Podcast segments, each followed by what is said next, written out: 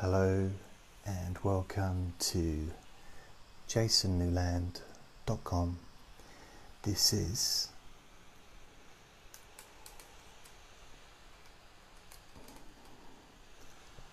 a live Facebook stream. Let me bore you to sleep. Number seven zero. And I'm here with my little boy Andre.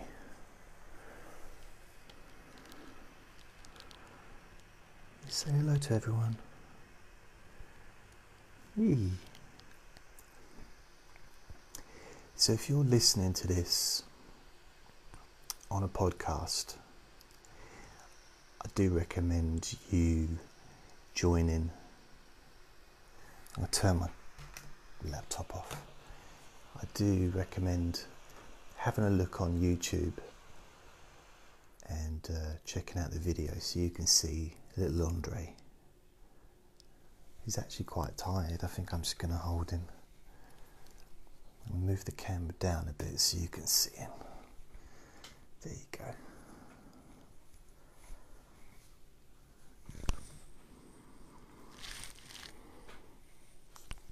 Try not to bang the microphone with my beard.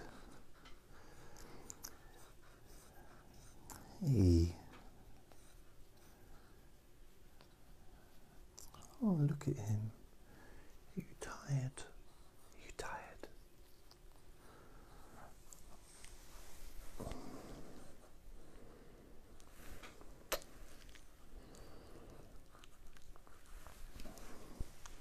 He's been a very good boy today. Haven't you? Yes. I didn't put him in his cage last night or during the day when I was asleep and he didn't bother me, didn't do anything, he just let me sleep. You're a good boy, aren't you? Yes. Look. Say hello. Hello.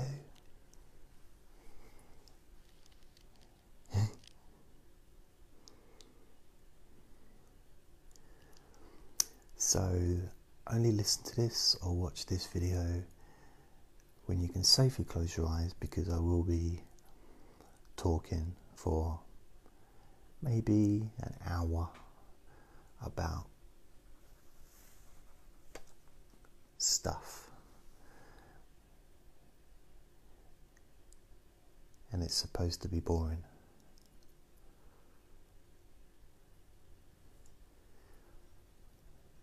And I will start in a minute. Andre's just having a little look around. I'm Gonna bite my finger. He's gonna love a little nibble on my fingers. He's gonna want to get down in a minute. Yeah. Corrine, hi Corrine. He is a sweetheart, isn't he? Got a lot of trust in me as well. I can hold him at all different angles and he knows he's safe.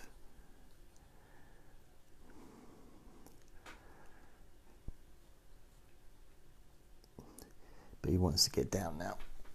So I better let him get down. Sometimes I hold on to him and I don't know what he wants to get down for. You know, he might want to get down because he needs to go to the toilet or something, so I need to try and be aware of that. Anyway, let me put the camera up a little bit. That's better. That's too far. Uh, down a little bit. Right. I think my head needs to be kind of near the top, but not too near the top. And I just realised I didn't check my mouth because I've just been eating some ice cream. So hopefully I haven't got too much ice cream all over around my mouth. So, just drinking a can of Coke. There's only a little bit left in there, so I'll just make that last. And Andre's decided to play in a bag. So I wonder how, who, if I can invite people Who could I invite? I could invite. Uh,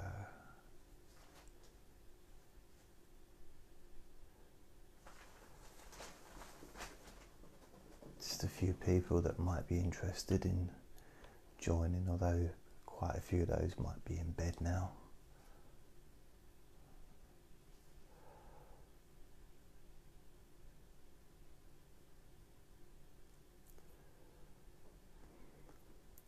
I'm guessing if the invites are up, it means that people are on Facebook, they're actually online. There's a few people that have joined me in the past, so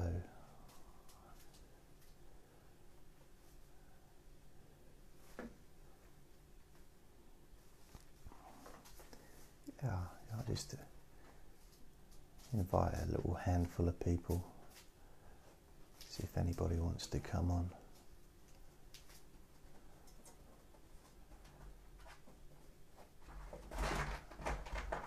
Okay, here in the background, Andre's decided to start moving stuff around and basically just being naughty. That's enough for now, I think. Okay. So Cassie Carter's just joined. Hello, Cassie. I enjoy. I just enjoyed you. I just enjoyed you. I just joined or asked you if you wanted to join. Do you want to see what Andre's up to? I'm going to put let you have a look.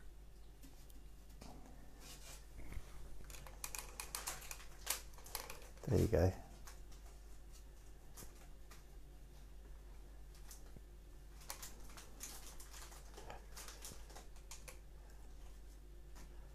He has to knock stuff off the floor.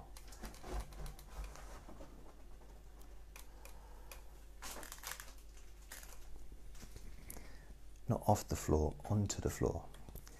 So if something's on a flat surface, he seems to have this urge to knock whatever's on the flat surface off of the flat surface. So I bought this jigsaw puzzle. Um, I'm not sure what day it was. It wasn't yesterday. It wasn't. I think it was before Christmas. I bought this jigsaw puzzle, and so I got a jigsaw puzzle and a lava lamp at the same time. I think it was from Argos. The idea behind it was that I was going to first of all I was going to have the lava lamp and film it and use that lava lamp for uh, so like say if I do an, an audio I record an audio and then I can edit it and add it to a video that I've already made, which would be of the lava lamp, which I have done. I've actually recorded some of the lava lamp footage, so like an hour or something. I also bought this jigsaw puzzle. This isn't the whole thing, this is just part of the jigsaw puzzle that I'm holding in my hand. It's actually um, it's the bottom right hand side of the picture. so and the idea I thought I thought you know what when I do ASMR stuff like whispering they're usually fairly popular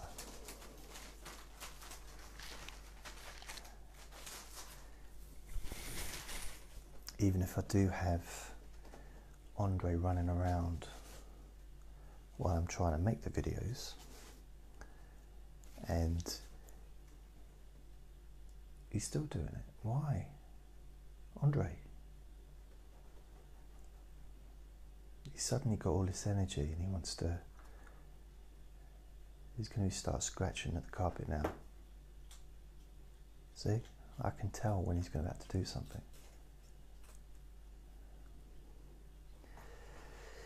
So I thought maybe if I made a jigsaw puzzle whilst whispering, have the camera focused on the jigsaw puzzle. And the jigsaw puzzle I got, it was four puzzles in one, and it was all from the um, the Avengers Infinity War. So I've started to do this jigsaw puzzle. And there's only 100 pieces, so it's a small jigsaw puzzle. Haven't done, uh, haven't done anything like this since I was a kid. And I was so bored.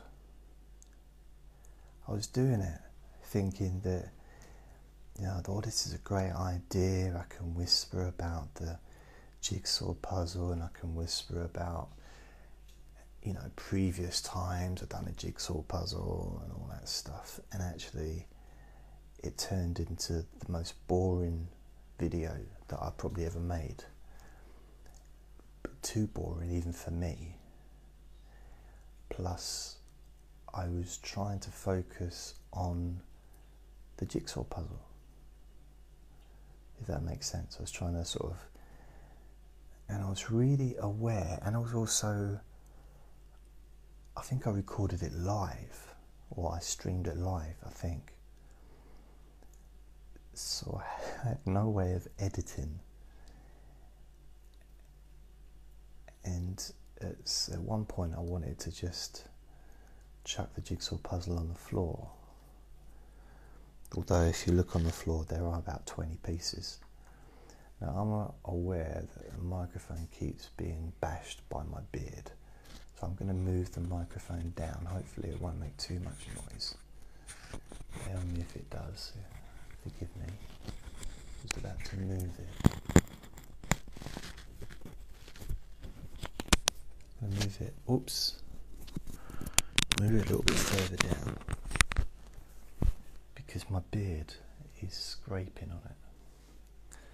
Okay, so the, the microphone's now there. You should still be able to hear me because it's it's not far from my mouth. It's probably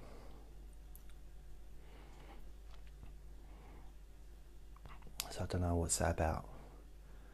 It's got to be a good what 12 inches it's probably about 12, 13 inches from my mouth. Yeah. And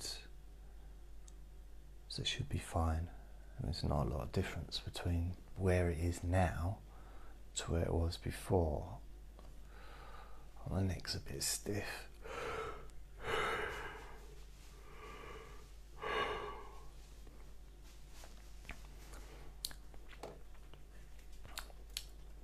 Sometimes before I start doing these let me bore you to sleep sessions, I do wonder what should I talk about? What would be a good conversation to have?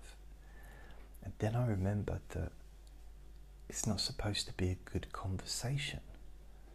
First of all, it's not a conversation anyway, it's uh, what's that word you call when someone just talks at you? A monologue. It's kind of like a monologue, but an unrehearsed monologue. Something where you don't know what I'm going to say, or but I don't know what I'm going to say either. And that's kind of part of the charm. Andre's just come into the room and he's looked at me like he knows something that I don't know he's gone hidden under the chair. So I think he's just done something a bit naughty. He doesn't normally do that. It looks like he's hiding from me. I wonder what he's done. Hmm. Yeah, that's interesting. So he's come into the room, he's looked at me, looked up at me, looked down, and run around and went straight underneath the black chair. Now he's come out again.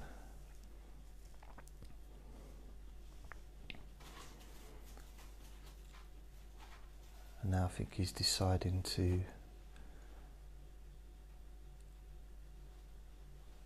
It's like he's not quite sure what he's going to do. He wants to do something, but he doesn't quite know what. Probably wants my attention, but not too much of my attention because he doesn't want me bothering him too much because he likes to just get on with his own stuff. I'm just watching him, I don't know. Not sure what he's up to. Because sometimes he gets something in his mind and it's as if he's just gonna he's gonna do it. But he's quite sneaky with it. Yeah, I'm watching him.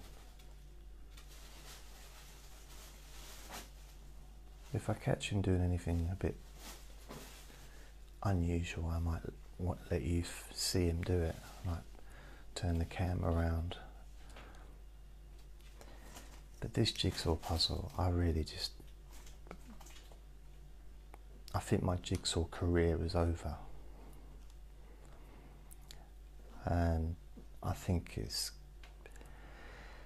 I think what I'm going to do is pack it up and either just stick it in the cupboard, maybe maybe do the jigsaw puzzle in 20 years, I might want to do it then, or give it to the charity shop, I'm not sure. But then if I give it to the charity shop, got to walk, I've got to travel to the charity shop.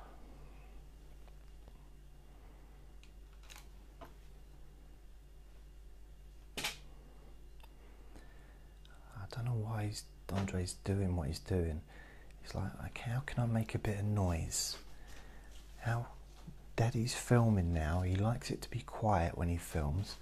What can I do to just wind him up? I think that's that's what's going through his head.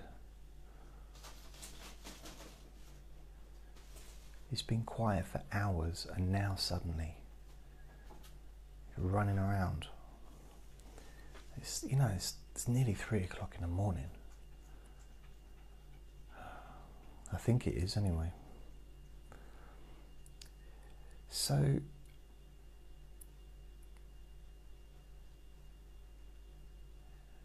not really done much today as far as well I have I haven't so I watched a bit of telly, but I have this is the third recording that I've made.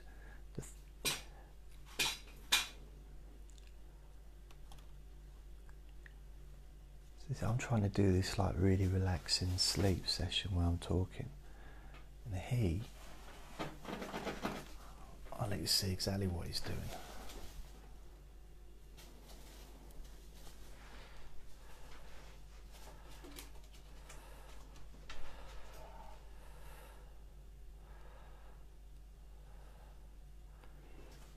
See?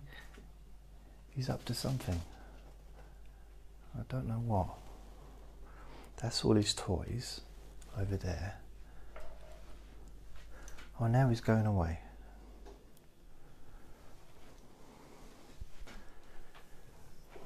Now has decided to go to sleep.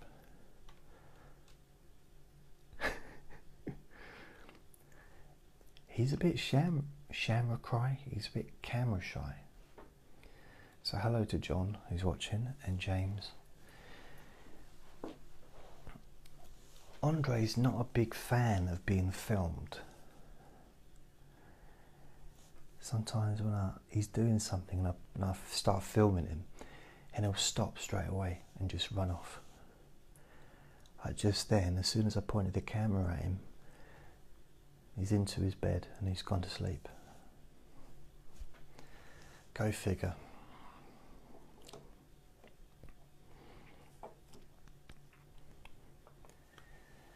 So I suppose it's always it's rare that these let me bore you to sleep are completely quiet because if they were completely quiet then I wouldn't be talking would I? And then there'd be no point. There'd just be the sound of the fridge in the background but even that's not quiet that's still sound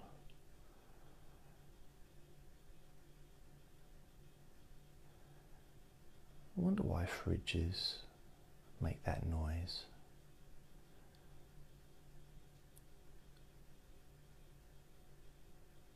And I wonder why do some things like lawnmowers. Why are lawnmowers so noisy?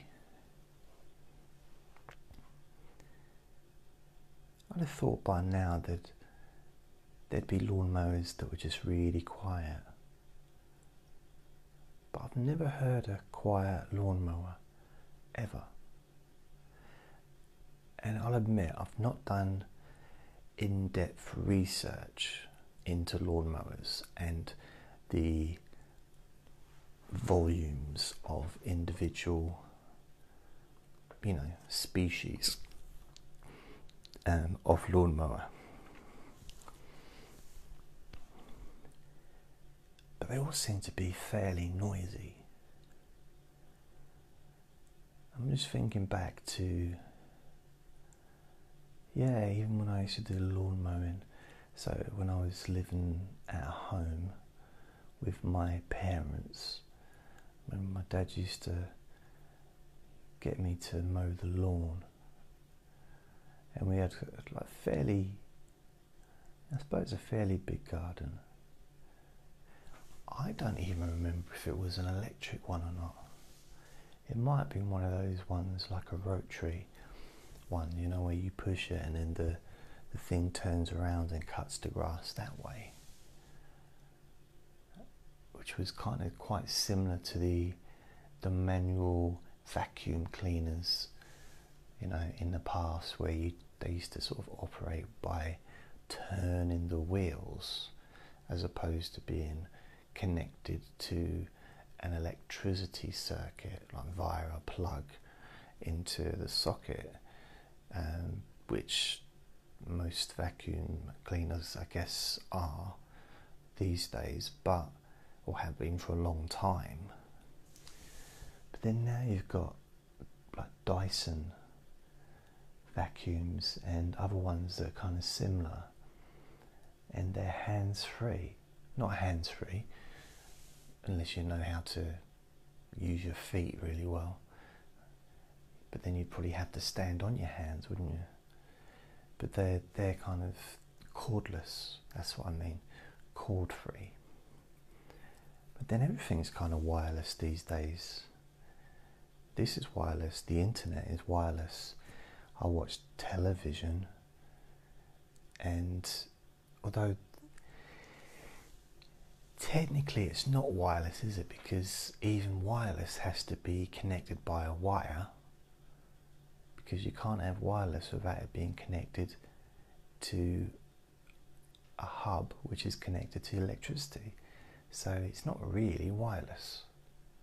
Something has to, there has, there's a wire at some point in that particular journey from getting from the um, I don't know, the mother, the womb of uh, internet broadband to the television set which plays Netflix, as an example. I was watching Netflix recently and uh, is uh, there was this show on there which was forget what it's called, Mirror Mirror or Dark Mirror or something like that. And it was, I've never seen anything like it in my life. And it's, you could choose what happens within the show. So it got to a point and it says, Do you want him to? This is just an example. Do you want uh, Todd to have a cup of tea, or go skydiving. You know, as an example, that wasn't in the script, but it just gives you, and then you can sort of choose which one you want, and then the it's like a role play, like those role play books. When I was a kid, I never played the role play games, computer games, because I've never really played computer games. So I don't. I'm kind of a little behind the times with that stuff. Although I remember when Tron was out, you know, the original Tron in the 80s, and I used to go down the arcade because where I used to live, there used to be three arcades. Because I lived, I lived in a sunside, a sun, sun, a seaside town. It's a lovely little town actually. Um, if you removed all the people, it'd be lovely. No, it'd be, it's a nice little place, and I there used to be an arcade opposite the pier. I can't remember what it's called now, but I used to know what it was called because I used to go there. And it used to be a mixture of, you know, like penny games, you know, where you put the pennies in and uh, it goes down a loop and then it pushes stuff out and uh, just different kind of little games and uh, slot machines and things like that. And then it'd be computer games, ones that you could sit in and do racing, and um, another ones like Space Invaders, Pac Man, things like that. And then things started to get a bit more progressive and a bit more technologically advanced with you know Tron and uh, you know I didn't really progress with it and uh, opposite that arcade. Because I say used to there used to be two hills you used to be able to come down. One was called Bent Hill and the other one was I don't remember the name of that hill, but they weren't that far apart from each other. So Bent Hill came directly from the town centre, and to the right of that was the Spa Gardens. And but Bent Hill, it came. It was quite a twirly hill, twirly, and I remember I, I used to travel down there on a bus you know, loads and loads and loads of times over the years when I was young. And it used to be a little bit of a thrill ride, a little bit of a a journey, you know, a bit of ooh.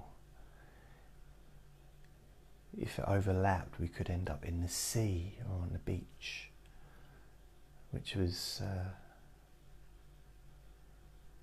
wasn't really that exciting, but when it was windy, though, sometimes we'd try and go down and we'd get blown back up the hill. And when it was winter, if it was snowing, people used to slide down it on, you know, slidey things, sleighs, or is it sleighs, sledges? And, uh, but then it would be quite difficult to stop, so people did end up on the beach. So that was uh, good fun to watch.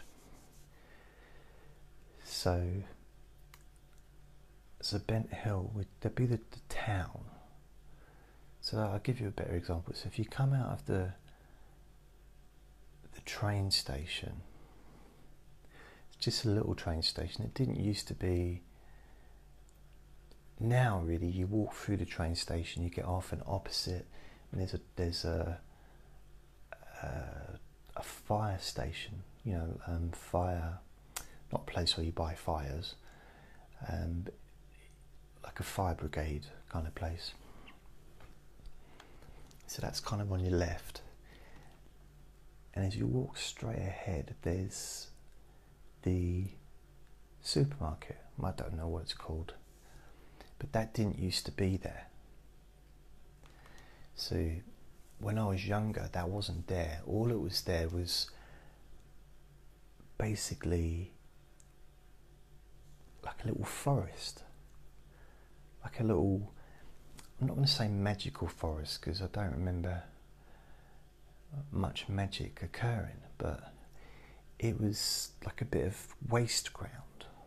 I used to walk through the waste ground to get to the platform for the train, and the, the platform didn't even look like it was a proper pl- train platform. It was just in the middle of nowhere, in the middle of this waste ground. But it's not waste ground anymore. There's a big, quite a big car park, really. They could, there's probably room to do more stuff on there if they wanted to. But there's a, a DIY store, things like like a Homebase or something like that. And there's uh, the supermarket. See that supermarket? I was a cleaner there. I think two or three times in my earlier years before before the age of 20 or 19 or 20 something like that I worked there as a cleaner early mornings I also had a cleaning job there because I was doing the cleaning so I'd go in there in the morning about I don't know six six in the morning until about eight. So we'd do the do the floors. So we'd walk up with the the sweepy stuff. There's these big, long, um, like fluffy things that were flat, and they weren't quite wide enough or long enough to fill um, between each of the uh, aisles, but they were just enough so you could maneuver them to sort of go in and out. And they wouldn't necessarily go underneath the aisles because uh, you don't really want to go under there because there's stuff going to be the stuff there from years ago that you don't perhaps want to find like false teeth and wooden legs who knows that other uh, you know but just forgotten maybe money I didn't think about that so go up and down and collect all the dust and whatever bits like that. To be doing that. And then after that, there'd be, we'd get the mop and we'd mop all the way up and down. Then we get the buffer, the buffer machine and buff up and down. So basically, uh, make the the floor really nice and clean and shiny and looking nice and smelling nice as well. I guess I never really used to smell it. Didn't used to get that close to the floor, but it looked nice, very clean. And I had the job there at different times of the year as well, so there were times I had the job there in the summer. I think in 19, 1989, I think. Yeah, I think in 1989, early summer, I had a job working there in the mornings because I was living opposite so it's quite easy for me just to get to work. And uh, plus, I didn't have any income. That's the only money I had. So that £15 a week or whatever I was earning was all the money I had, which was, you know, needed. But I might have had a part time job in the evening as well because I think in the cleaning world, it's a little bit like the.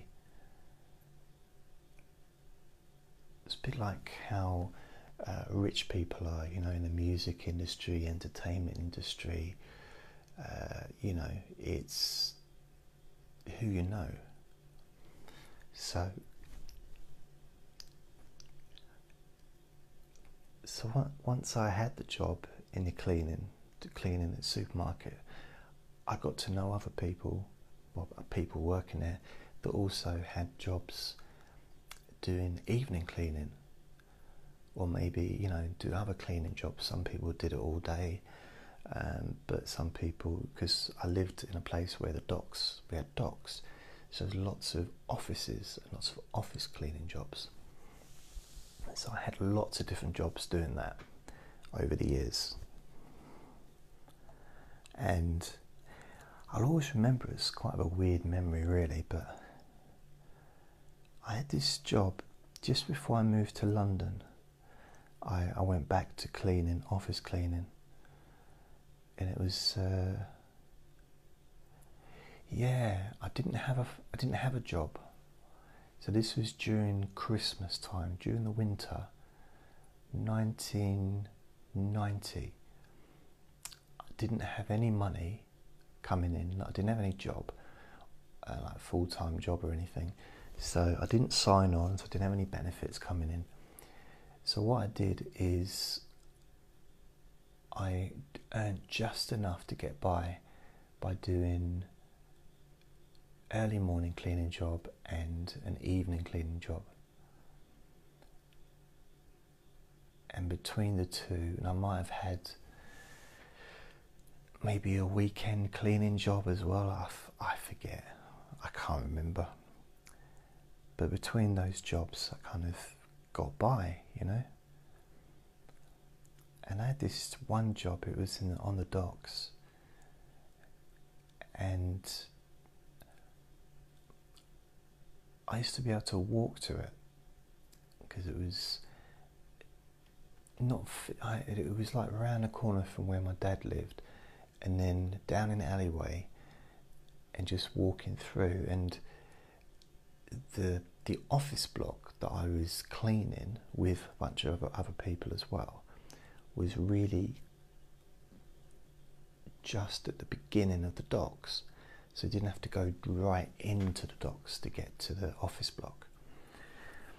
So it's easily to get easy to get there by walking. But I had other office jobs, like office cleaning jobs, on the docks where I had to get picked up and taken in a minivan because, you know, because of the security and because it was so so, them to be taken to different places. Um, so I had that. Also had a yeah, I met a few friends doing that actually. And Then I had a, a cleaning job in the offices down the docks in the mornings as well. At some point, I've, I don't know how old I was. Again, it might have been 1989, 1990. I lose track. So I did lots and lots of different cleaning jobs during that time. And I preferred, I, I did like, well, I say like, I use the word very, uh, very flippantly, but I, I feel quite fondly towards the supermarket cleaning job that I had because it was 1990 and it was Christmas. It was the end of the year, so I don't know how many months I was working there, so probably maybe October, November, December. And I was there every morning, apart from Sunday. I don't think in them days shops didn't open on Sundays. Uh, but things have changed now. They used to the shopping opening times were a lot different in the 80s and uh, even early 90s to what they are now in England because there was a time where you could only. Because I used to work in a supermarket, I used to work in a co op when I was 17. Yeah, I worked in a co op full time and I've been working for full time for three, two years already before I started that job. And so I started that job in the April in the co op 19 88 and previous to that I'd worked in a chip shop for two years from the April 1986 when I was still 15 but I wasn't 16 until the end of August that year. So I'd already been working full time for two years.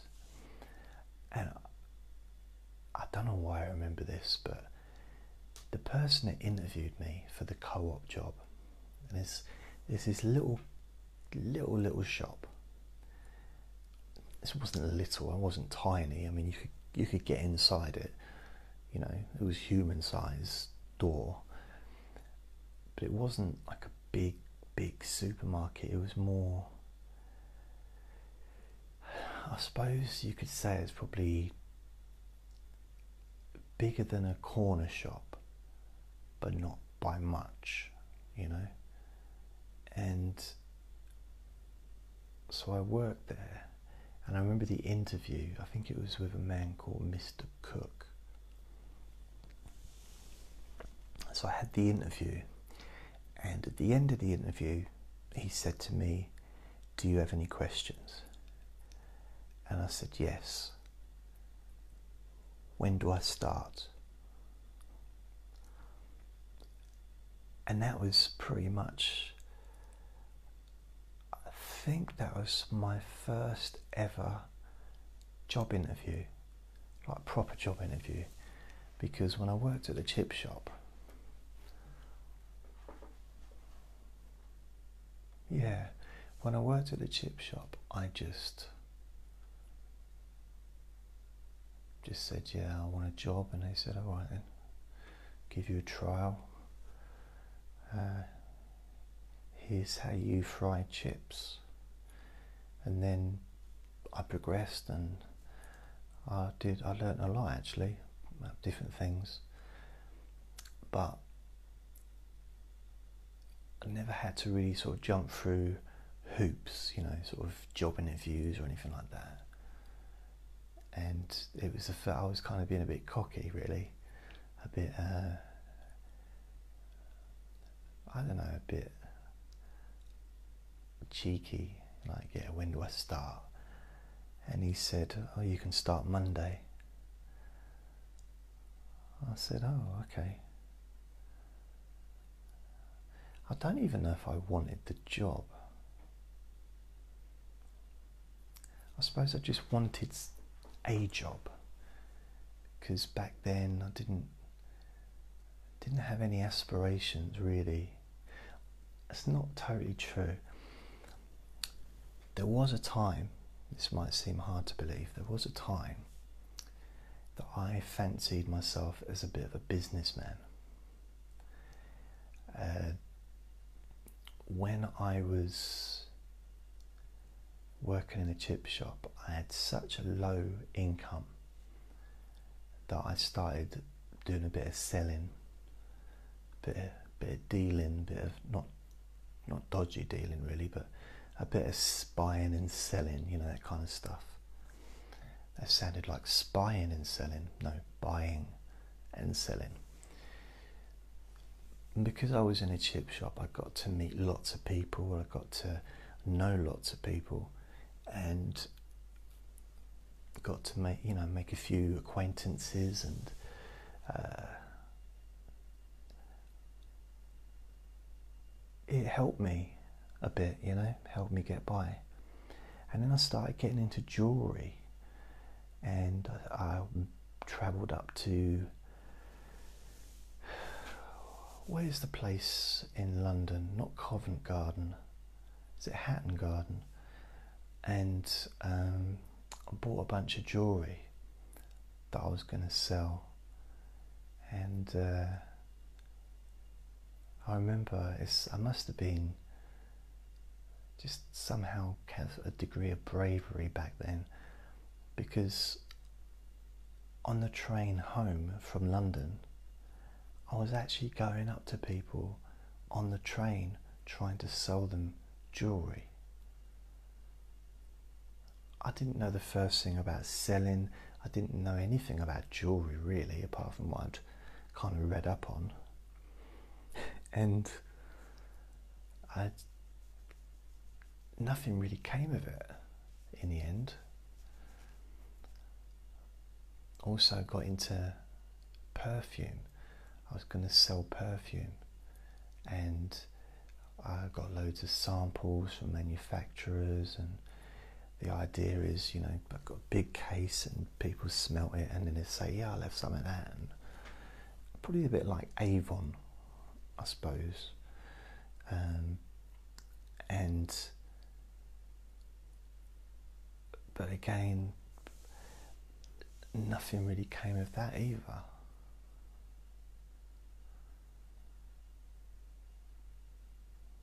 But I did give them a little go always kind of like the idea of being a a salesperson, you know, a proper, proper, but like it's in my mind. It seemed like an exciting lifestyle.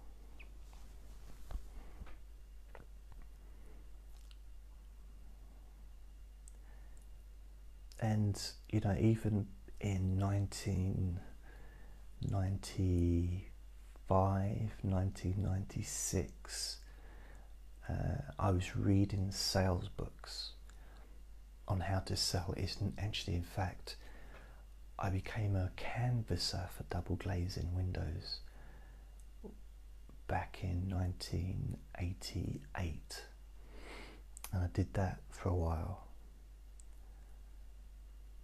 Was it 88 or 89? Probably 89 and that was one of the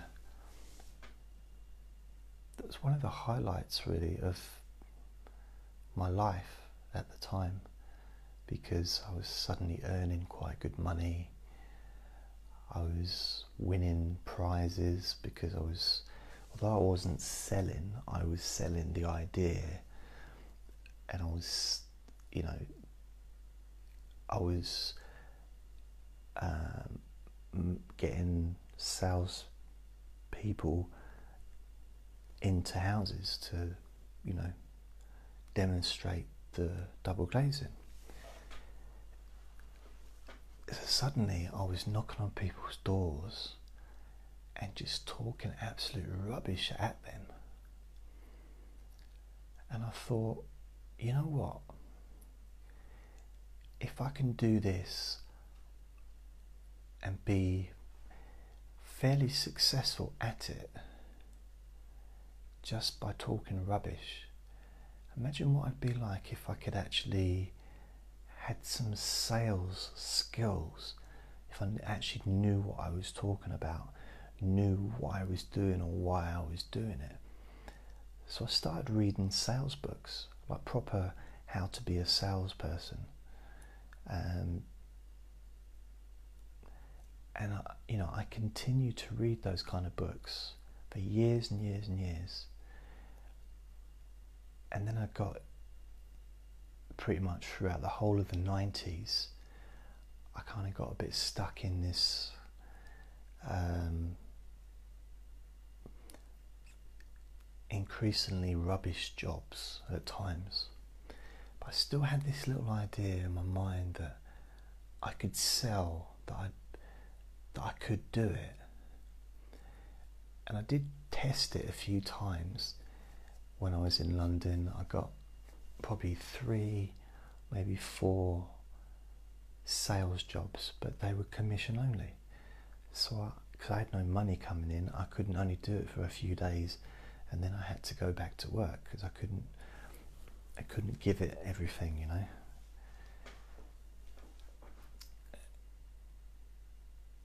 And then I was forced into a job. Um, won't go into details, but I was kind of forced back into um, to go for an interview for a job in 2001. And I didn't want to go for it. But I was on this scheme that was run by Reed that the government put me on because I'd been unemployed for a little while. And the job I was interested in was uh, making computers. So that interested me because I was very much interested in computers, and I thought, well, this could be a really good skill for me to learn and to do. But then that position was gone, and I was sent to an interview at a call center selling mobile phone contracts. And I got the job.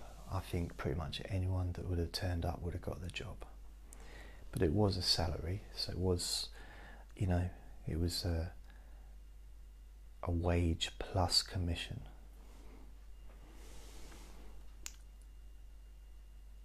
And it turned out that I was really good at it.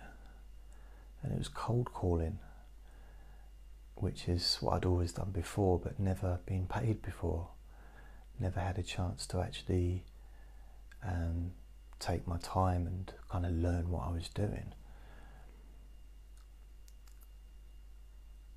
So that was kind of weird.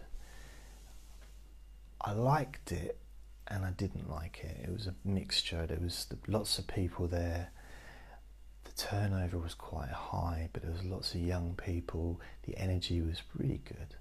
Really, it's quite a nice energy. Got on quite well with most people.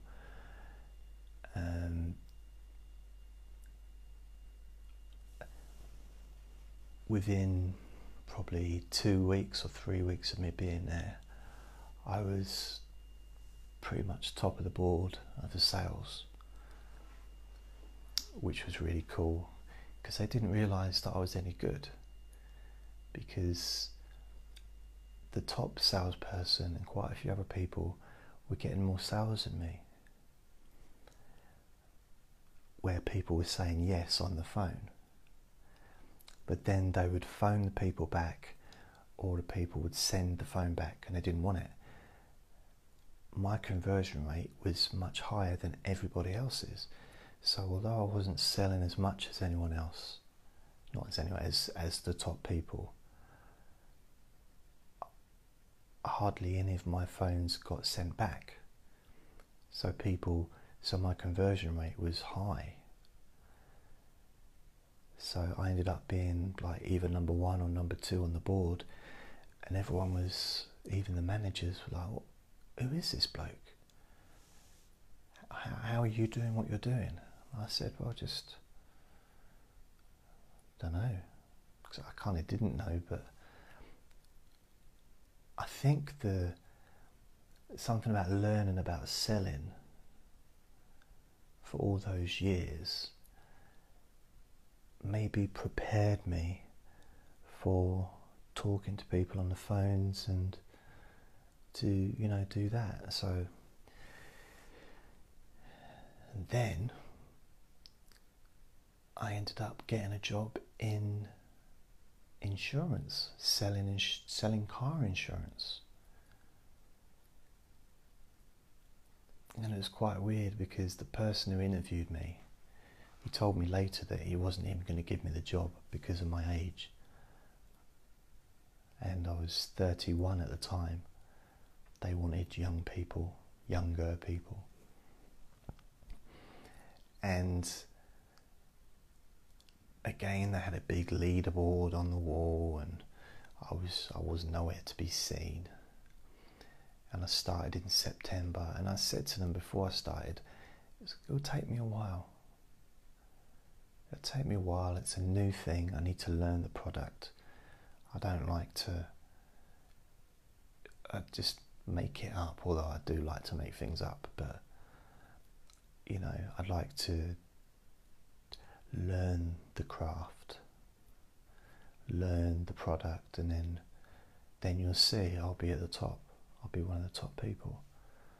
And I promised them, I said, uh, it'll take a few months though.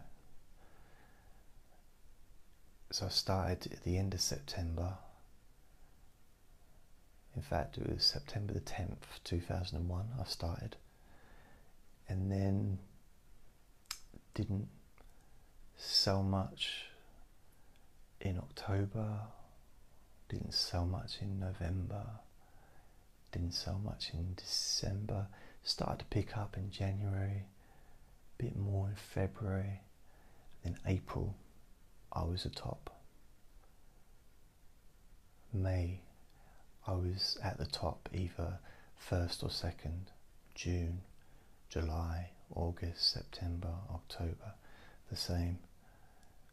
And then for the whole time I was there, I was at the top, in the top two or three.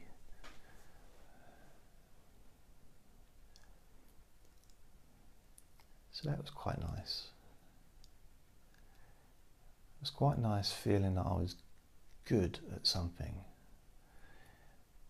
it wasn't. I think uh, going back to when I was younger, I probably would have preferred to be selling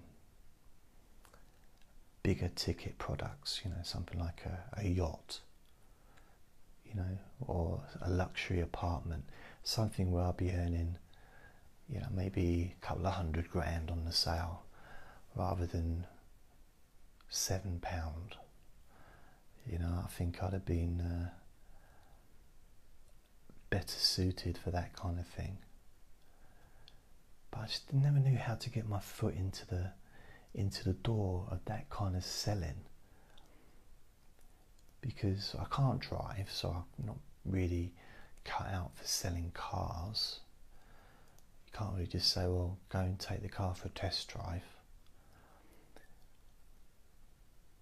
But I would learn about the product, you know.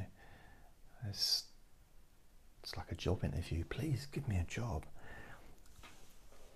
I'd like to sell, if I did sales, I'd like to do it for something big. Sell something worth millions, you know, perhaps. To me, that's, it's interesting.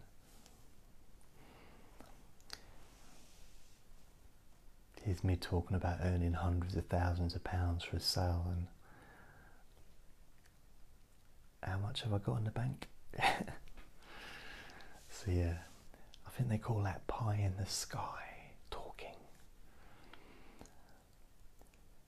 So that hill called Bent Hill used to go all the way down, all the way down the town, leading down Bent Hill. And then you turn right.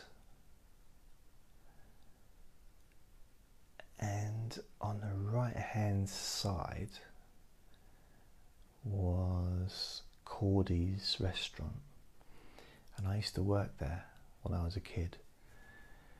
I used to, I first started working in the evenings, and I think maybe weekends, washing up. You know, the dishwasher, because it used to be a really busy restaurant. It used to be upstairs and downstairs, I think. They used to also have like weddings and stuff like that. So I'd, it'd be constant and there'd always be someone else there with me, which meant it was good. I could have a chat and have a laugh and stuff. And then I progressed to work in the bakehouse, which was basically where they did the baking. You know, the not bacon as in pork, but uh, making cakes and bread and all that stuff. So I used to go in on a Saturday and Sunday morning I think Saturday was six o'clock in the morning, Sunday was five o'clock. And uh, I'd work till about midday. And I used to never really been, you know, a massive morning person.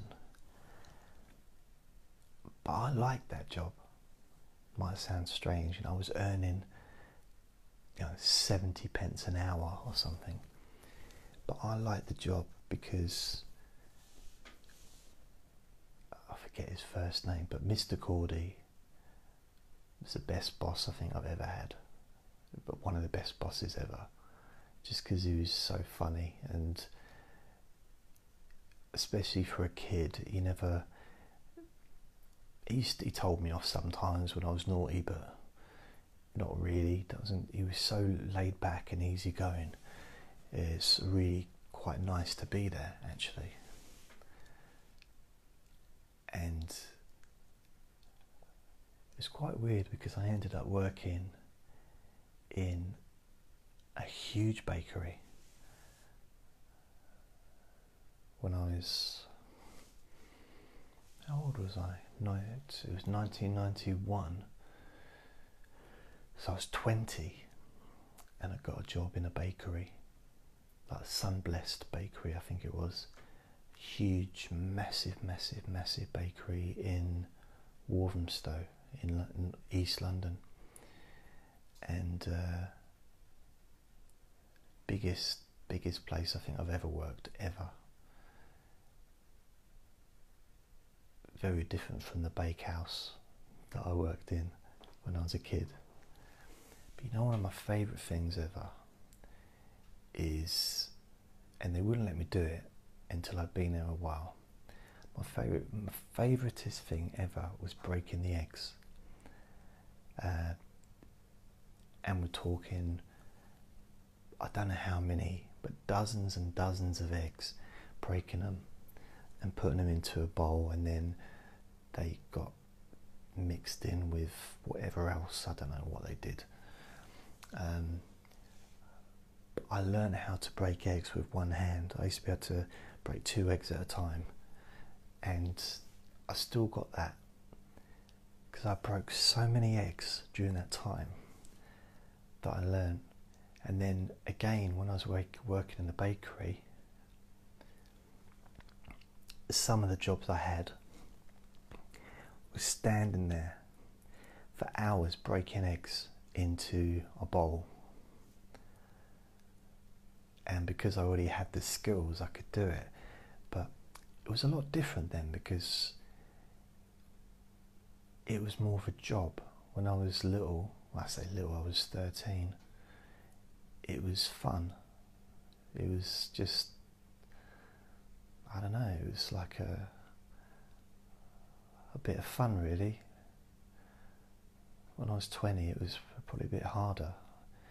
It was a bit more harder work and I was I was probably breaking hundreds of eggs, if not more.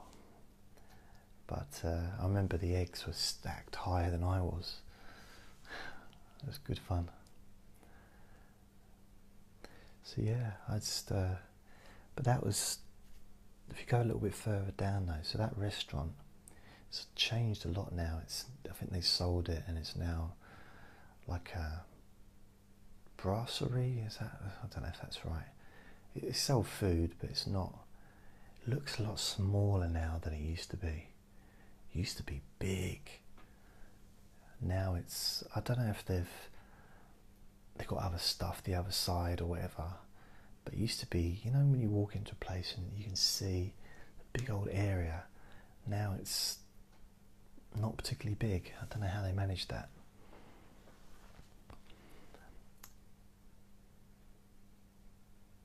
So, walking towards the arcade, walk further up. I think there were some houses because I think down that road, that's where one of my friends lived. Um, Stefan, he lived, I think, in one of them houses on the right long, long time ago. And uh, and then there's the other hill. I forget what that's called. And then there was these little gardens as well, which you could look up, quite high up. And then keep going, and there was there used to be this shop on the right hand side, which I think it's now a garage or something, or they built some flats there. But this shop, it used to sell stamps and like postcards and just stuff like old magazines and just really quite rare things. And I used to go in there and it used to have the loveliest smell. It's I don't know. It might seem weird, but it's that that smell of um, love, like love for what they had. Like really seemed to care about what they had in that shop. It was more than just a job. It was like their hobby as well as their job. I don't know how to explain it, but um, I used to like going in there and looking at some of the coins and the bits that they had, and then just maybe a door or so up, because I think it's now a pizza place now, but a door up, a couple of doors up, there was this arcade, which was all right. I mean, at one point, probably a few years later, upstairs they had like a pool table or a couple, a few pool tables. So it was uh, quite snazzy, really. I don't know what's there now. But then across the road there was a pier. A pier appeared. And then there was um, like an arcade. Well, it wasn't like it, it was an arcade. But again, this was more. I don't mean dated in a in a weird way, just just more traditional, probably, uh, mixed with you know newer newer arcade games. And then further up, if you followed the prom, the promenade, all the way around, at the end there was a place called Mannings. And it was an arcade, there was an arcade there. I think there still might be, I don't know if it's called Mannings anymore. But Mannings used to be the fairground it used to be a big deal. You know, when I was about 8, 9, 10, 11, you used to queue up ready for, it's probably April time, they probably opened it in Easter, the you know, beginning of the season. And it used to be the biggest deal, you know, they had a big, uh, lots of different um, rides and things like that. Absolutely loved it there and then underneath that, before you got there, they also had like candy floss making places and places you could buy ice cream, and there still is a place where you can buy chips there, I think. Yeah, but I remember back in 1989. I used to, there was a place there that had uh, pizzas so they used to like a little. It wasn't a Domino's, but it was like a little pizza place, which was really cool. The pizzas they're just pretty much always ready, just and uh, they just it tasted wonderful. Really nice pizzas. But there was this arcade. This arcade was really. It was quite a big arcade I used to go in there and yeah, I remember because there used to be quite a few different things in there. Again, they used to have this like big man, what was a puppet, like a a puppet thing inside a glass case that used to laugh hysterically. Yeah, I know that kind of thing. And uh, trying to think if you're going. So it's quite traditional again. Yeah, I used to enjoy that going in there. Remember once I went in there and I had uh, a person. I think his name was Gary, and he used to go. He was went to the karate club that I went to, and he was working on the ice cream stall inside the arcade. So basically, um, I think it was a summer's evening. So the arcade, so the, the fairground he was serving ice creams to people outside, but also to people inside the arcade. And he gave me and my friend Dean free ice creams. And we, yeah, that was really cool. And I remember Dean, he left all the ice cream all around his mouth so that he could, when he got home, he could prove that he'd got a free ice cream.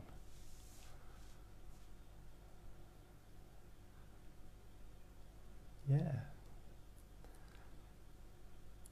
But I used to play this game called Tron, and just I, I do, maybe if you're listening to this, you can Google it, you can see what it is, but I quite liked the tune that played whenever I lost, and I got to hear that tune a lot. But you know, it didn't cost a lot of money to play it. It was probably maybe ten pence or twenty pence, but I remember me and my friend we used to just walk there, go to every arcade, go to every game, and just check the slot to see if there was any money, anyone had left any money in there. And sometimes we'd get lucky and would find, you know, a couple of pound in an evening. the good old days, eh? So that was my experiences of video games and other stuff. So I thought I'd do a live stream, Let Me Bore You to Sleep on Facebook because I did YouTube and I want to try and do both, but it's, you know, I realised that the timing isn't always perfect but I can always, you know, you can listen to them or watch them at another time. Don't have to watch or listen to them as they're actually being broadcast.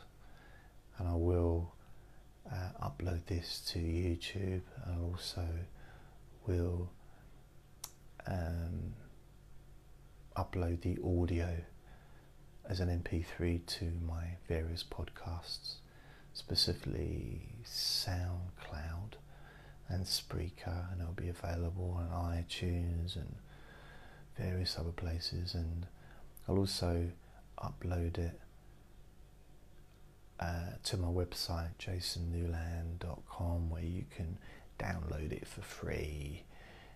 And also, when you go to the page, you can also stream it for free and watch the video for free as well on there. So you can stream the video and stream the audio and also download the audio for free if you choose. Don't I spoil you, eh? I offer you so much. so I'm going to go. You take care of yourselves, and I'll speak to you next time. Bye.